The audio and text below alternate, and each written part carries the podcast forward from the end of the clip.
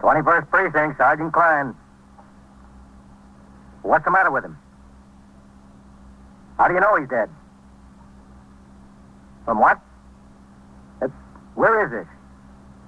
You're in the muster room at the 21st Precinct, the nerve center. Nerve A center. call is coming through. You will follow the action taken pursuant to that call from this minute until the final report is written in the 124 room at the 21st Precinct. All right. You just wait there for the officers. No, right there. I'm sending him now. You just wait there and show them where he is. All right, thank you.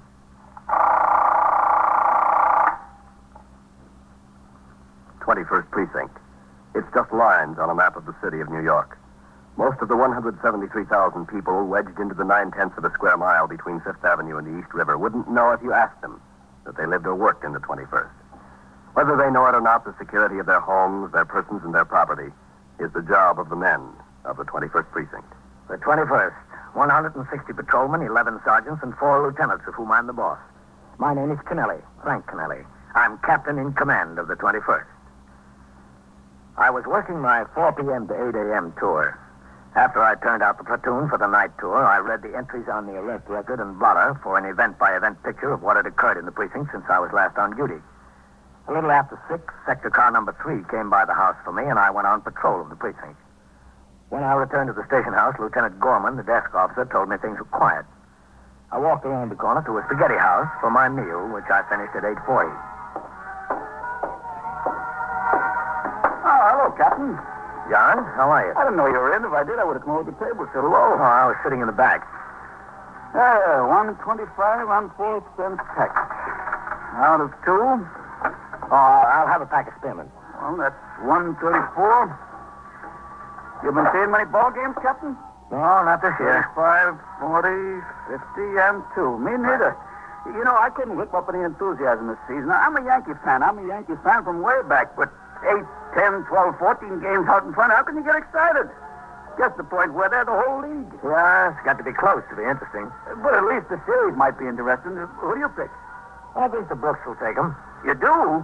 They never have yet. Well, that's some ball club. Well, yeah, they look like a ball club in their league, but wait till they get up against some competition. Well, wait, I'll walk out with you. I want to get a paper. Ralph, keep your eye on the front, huh? I just want to take a look at the box scores. They clinched the pennant, you know, but there's no harm in checking on the batting averages. Yeah. You going to see any of the series games, Captain? uh, it's a little bit too rich for my blood. Yeah, that's ten bucks a reserve seat routine. That's a little rich for anybody's blood. eh? Yeah. Look at that fellow. He's turning a fire alarm. Hey, you, hold up there. Wait a minute. You, wait a minute. I'm not going anyplace. Where's the fire? There isn't any fire. What'd you pull the hook for? Because I wanted to. Where's the fire, Captain? There isn't any fire. I'm a police officer. What's your name? Brighter. Hal Brighter. Don't you know it's a criminal offense to turn in a false alarm? I know it's a criminal offense. Captain, you want me to run around the station house? You want to get some help? He doesn't need any help. No, John, they'll be here. Don't worry about it. Why'd you pull the hook? Come on, look at me. Talk to me. Why'd you pull the hook? Because I want to go to jail, that's why. I want to go to jail. You will, mister. You can count on it. The essential factors in fighting a fire are the promptness of discovery and the speed at which firemen arrive on the scene. But speed has its hazards. As many or more firemen are killed and injured in accidents occurring while responding to alarms as in the course of fires themselves. During the last calendar year, there were 13,981 false alarms in the city of New York. And to each of these, no less than four pieces of fire department apparatus and two police cars responded. In this case, the offender, Hal Brighter, made no excuses, nor would he offer any reason for his act. He was questioned for some minutes on the street by myself, by other police officers on the scene, and by the fire captain in command of the apparatus which responded. After the fire apparatus left, he was taken around the corner to the precinct house, where, as arresting officer, I booked him in. How do you spell that? E B-R-I-D-E-R. Any middle initial? E. Hallie Brighter. How old are you? 21. Where do you live? I live at 734 East 81st Street. What apartment number? 2B. Bond is $500. Can be posted with me. What do you mean bond? Bail. If you can get somebody to post $500 bail, you don't have to appear until he comes up in court. Otherwise, we'll have to hold you. I want to be held. I don't want any bail. Now, look, son, this isn't doing you any good. You must have had a reason for pulling that hook. Now, tell us about it. I don't want to talk about it. Just lock me up. Well, that'll come soon enough. How many other false alarms did you turn in? None. This is the only one. What was it? Just an impulse? No, it wasn't an impulse. I thought about it. I thought about it a long time. Look, that's my office across there. Go in there and sit down. I'll be in in a minute. Why? I want to talk to you, that's I've why. got nothing to say. I just want to be locked up. Go in there and sit down. Yep. I don't want to talk. I don't want to talk to anybody. That's an odd one, Captain. Yeah, sure is. If you want to take this pinch yourself, Captain, you'll have to go to court in the morning. No, that's all right. what's the matter with that guy, Captain? Maybe he likes to hear sirens. They give him a boot. Did you see his eyes? Looks like a user to me. He did a tap, didn't he? I know he's a user. I wanted him to tell me. What's his idea? What could he get by turning in a false alarm? Well, what could he get besides a little time on Rikers Island? I'll be in my office, Lieutenant. Yes, sir. All right, Hal. I want you to tell me what your trouble is. I've got no trouble. Haven't you? Stand up. Why? I said stand up. Yes, sir. Take your coat off. Why? Is that the only thing you know why? Take it off. Yes, sir. Put it on that chair there. Roll up your sleeve. Father, Oh, what are you trying to find out that you don't already know? Let me see your arm. How long have you been on the habit, Hal? Long enough. All right. Sit down. Why'd you pull the hook on that firebox? It's a long story. You wouldn't be interested. Who said I wouldn't? Well, I'm not interested. Look, you lock me up. I don't feel like talking to anybody. I'm beginning to feel lousy. I feel terrible. Are you married? No, I'm not married. You live on 81st Street there all by yourself? Yeah, it's all by myself. You have any family? What's this got to do with my family? Where are I they? don't have any family. When did you shoot up last? What difference does it make? When? Yesterday, yesterday morning, not since then. Who's your connection, Hal? I've got no connection. You must have been getting it someplace. Where? I don't know. I don't know anything. If you don't know anything, Hal, we'll teach you a lot around here. Who are you calling? 21st Precinct, Sergeant Klein. Sergeant, ring upstairs to the detective squad and see if we can locate Lieutenant King. Yes. And ask him to come into my office for a minute, will you? Yes, sir, Captain. What do you need him for? If you're a narcotics user, Hal, it's his job to find out who sold it to you. Why'd you pull that fire alarm? I don't think you'd understand. Maybe I would. Why don't you try me? I told you it was a long story. It's cold in here. You know that? It's awfully cold in here. Now I'm beginning to feel terrible, really terrible. I'm sick. Put your coat on. Yeah, thanks. That ought to help a little. You work, Hal? You got a job? Yes, I did have. It did happen until the day before yesterday. What happened? I got fired. Why? Why do you think? How'd you get the habit?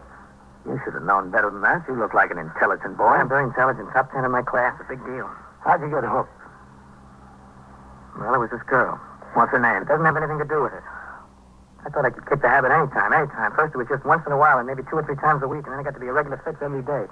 Every day. Where is this girl? I don't know where she is. I lost track of her someplace down the line. I don't know what happened to her. I haven't seen her in five, six weeks, a couple of months. Listen, I gotta loosen my tie, Captain. It's getting awfully warm in here. You don't mind if I loosen my tie? do you? No? Go right ahead. Thanks.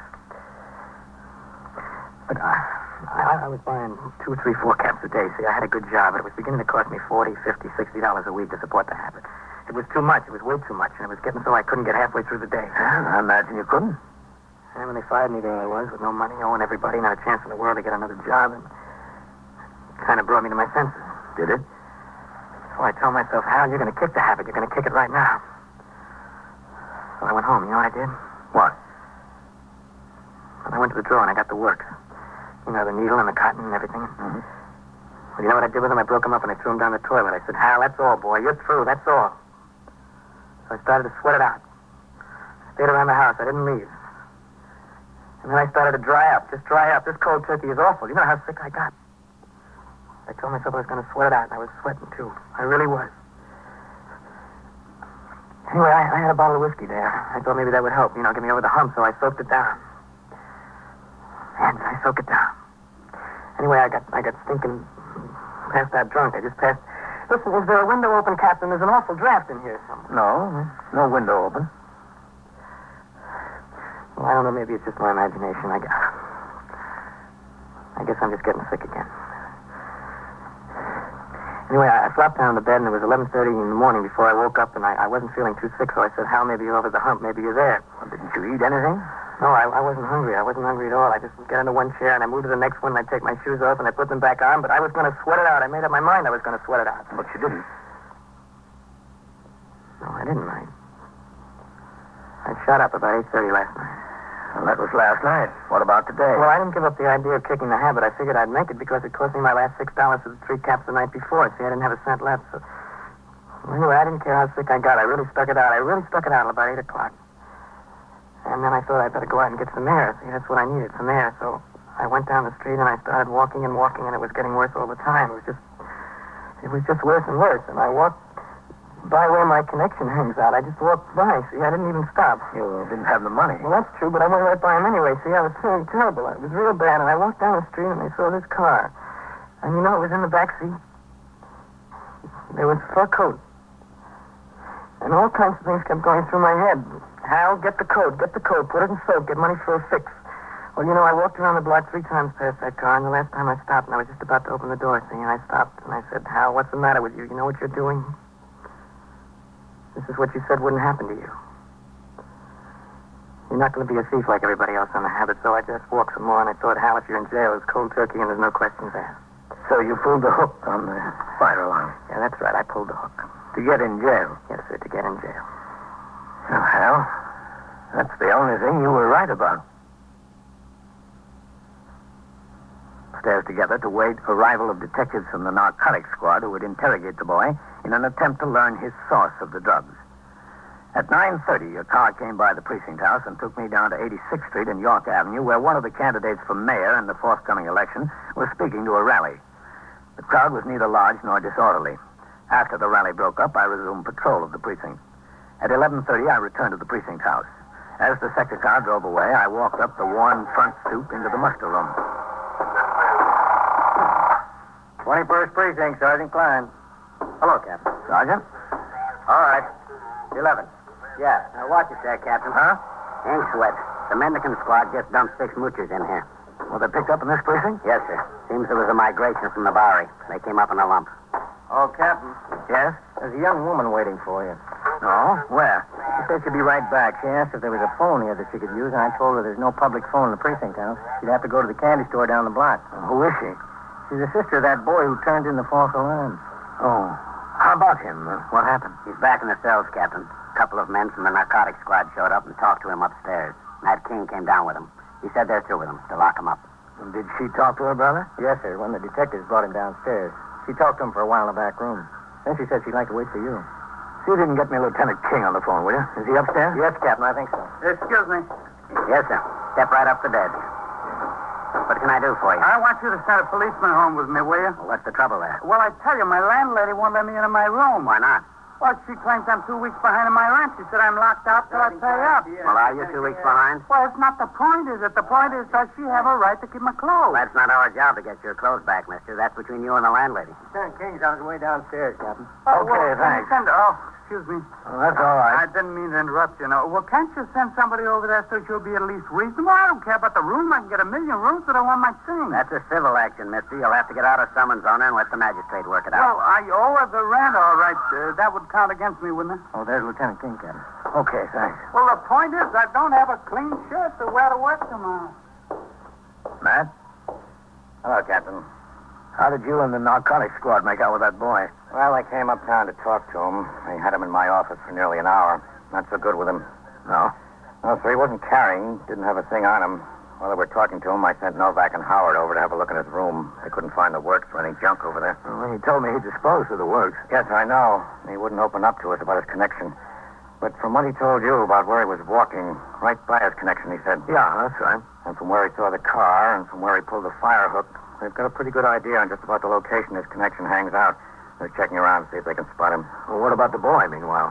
Well, there's no narcotics case against him, Captain. They felt the best thing to do was go ahead and charge him with a false alarm. Might get six months out of that. Couldn't do much better, even if they did have a case.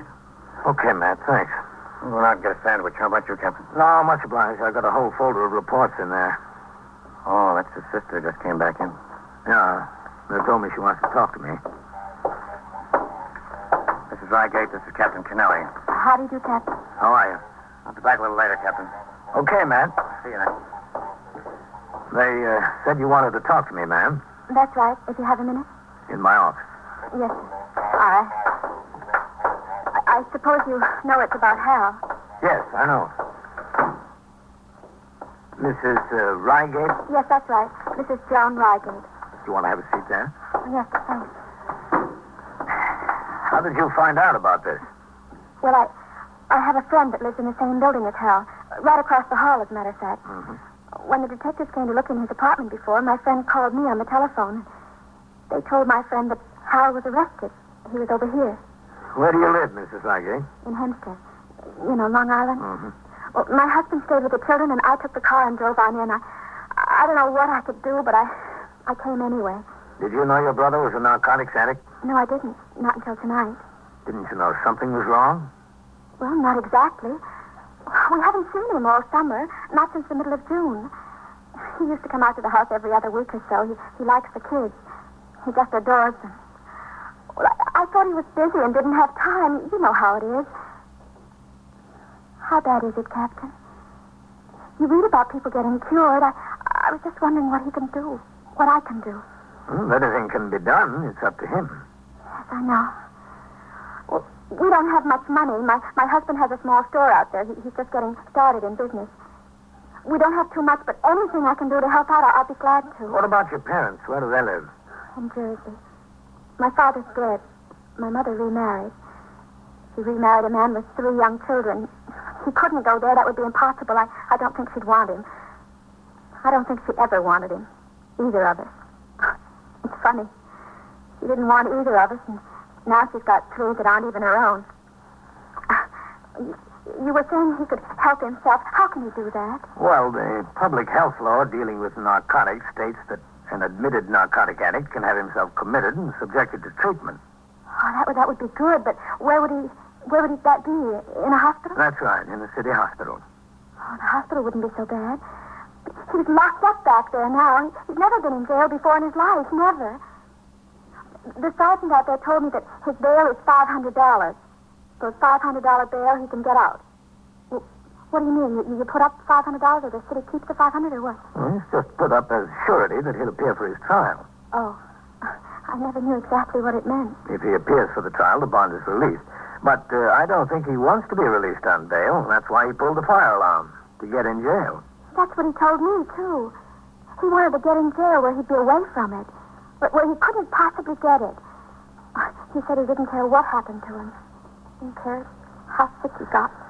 Well, what did you want with me, Mrs. I Reigate? just wanted to find out what I could do. I, I just want to know what's best. What's best for Hal. I think the best thing would be if he'd subject himself to treatment and help the detectives with what they want to know. Oh, no, he wouldn't do that. I, I know he wouldn't. He, he told me that the people who sold him the dope were, were helping him out. That's all they were doing. They were helping him out when he was in trouble. Yes, they help everybody out, especially themselves. The rest of the night was quiet in the precinct. At 7.45 a.m., the patrol wagon arrived to take the prisoners arrested during the night to court. Among them were two cat burglars and a parole violator who would be taken downtown to 100 Center Street to felony court. The six Boweyites arrested on their uptown mooching expedition and Hal Brider were taken to Arrest Part, Midtown Magistrates Court, 153 East 57th Street. At 8 a.m., I turned out the platoon, signed the blotter, and left the precinct. I had breakfast, called Ellen, told her I had to go to court and would be home late. I window shopped on Fifth Avenue, then on 57th Street till five minutes to 10 when I walked into the courtroom. There were fewer spectators than people inside the rail police officers, attorneys, bondsmen. The prisoners were guarded in the barred room off to one side. As the jail docket is always called first, the assistant district attorney told me my case would be through early. The magistrate entered and court was called to order. The first case was on a charge of assault from the 17th precinct. The complaining witness had lost much of his enthusiasm overnight. I'll dismiss the charges for lack of evidence. Hmm. Case dismissed. You can go. All right, order, please. Order, please. Harley Brighter to the bar. Harley Brighter, Yes, that's right. right over this way. Is the arresting officer in court? Captain Kennelly. Is Captain Kennelly in court? Yes, I'm here. Harley Brighter, you are charged with violation of Section 1424 of the penal law. Are you represented by counsel, young man? Sir, I don't need a lawyer. I'm guilty, Your Honor. I uh, can't take your plea here. All I can do is set bail and bind you over to special session. Your Honor. Yes, Captain. This man is a narcotics addict. Hmm. He admitted it to me. I think the district attorney would be willing to go along with a suspended sentence if he'd allow himself to be committed for treatment. Is that true, young No, man? sir, I'm all right. I don't need treatment. I don't want it. Now, look, boy, get some sense, will you? Look, there's only one place to kick it. That's jail. That's where. If you think that's I easy- know it's not easy. You think I'm having an easy time now? I'm sick now. I'm sick I, already. uh, I can't commit him, Captain, not unless he makes a voluntary application. Yes, I know, Your Well, Honor. I'm not going to volunteer. A bail on the charge is set at $500, remand for special sessions. This way. All right. now. Just this way, through that door. Bernard J. Bexel. Bernard J. Bexel to the bar. As a result of his failure to make the $500 bond, Hal Brider was taken to the tombs to wait his trial in Special Sessions Court on charges of turning in a false alarm. Before I left, I stopped in the detention pen to talk to him. He was convinced that the answer was to sweat it out in jail. Cold turkey, as he called it. Symptoms typical of the withdrawal from narcotics had overtaken him. His eyes were watery, his head hurt, he was alternately hot and cold. He was genuinely ill, but he was determined. I left the court building and got a subway for home, not due back on the job until 8 the following morning. When I got to the precinct house the next day, I signed the blotter and turned out the platoon for the day tour. There was a teletype communication addressed to all precinct division and borough commanders to report in the lineup room at police headquarters, 240 Center Street, at 10 o'clock that morning. The meeting concerned police assignments in connection with the registration of voters and the subsequent election of city officers. The meeting lasted until 1215. On the way uptown, just as we were entering the 21st, a signal 32 came over the air. The address, 734 East 81st Street, ambulance responding. I told my operator to make the run. When we pulled into the block, I saw the two sectors car, the sergeant's car, and the ESD car were on the job. All right, let's keep the sidewalk clear, Farrell. Have these people move on. All right, police officer, coming through there. Police officer. All right, let me through there. Oh, hello, Captain. What have we got, Sergeant? DOA. Yeah? I was just going out to notify the medical examiner. What is it? Natural causes? No, sir. Not homicide. No, sir. You know who he is? He's your friend, the false alarm kid. Where is it, Sergeant? Top the stairs, Captain. I'll walk up with you. Lieutenant King is here. Oh, is he? Yes. How did it happen? Lieutenant King says it looks like an overdose. There was a hypodermic needle and four or five empty capsules around. How did he get out of jail? I thought he was going to sweat it out there. Now, my sister is here. She told me she won his bond. Oh. Right in there, Captain. He's in there. She went down to visit him at the tomb yesterday afternoon. She paid a bondsman $25. He got out last night. In there.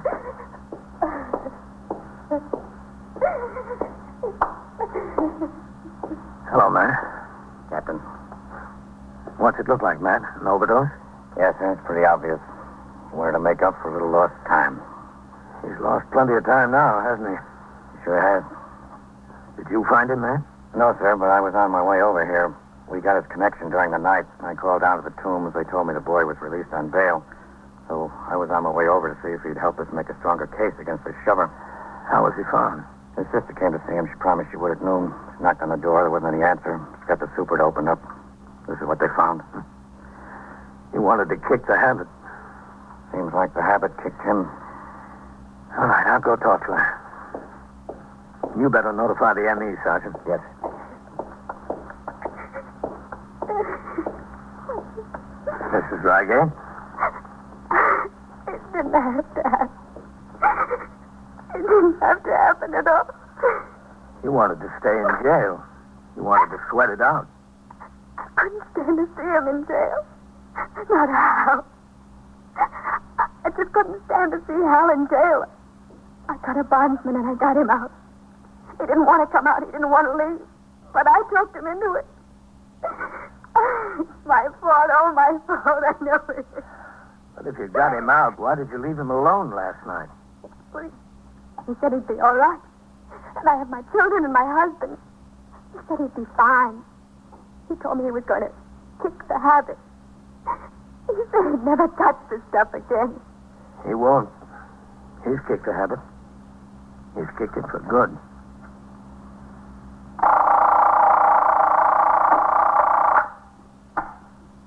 Twenty-first precinct, Sergeant Klein. You what? Smell gas. Where is this? E71? And what floor? You haven't found where it's coming from. That's right. Get the people out. See if you can locate where it's coming from. And so it goes, around the clock, through the week, every day, every year. A police precinct in the city of New York is a flesh and blood merry-go-round. Anyone can catch the brass ring, or the brass ring can catch anyone. 21st Precinct. A factual account of the way the police work in the world's largest city is presented with the official cooperation of the Patrolmen's Benevolent Association, an organization of more than 20,000 members of the Police Department, City of New York. Everett Sloan in the role of Captain Kennelly, Ken Lynch as Lieutenant King. Featured in tonight's cast were Robert Reddick, Lawson Zerby, Jack Orison, Bill Smith, Raymond Edward Johnson, and Madeline Sherwood. Written and directed by Stanley Niss, produced for CBS Radio by John Ives, Gaylord Avery speaking.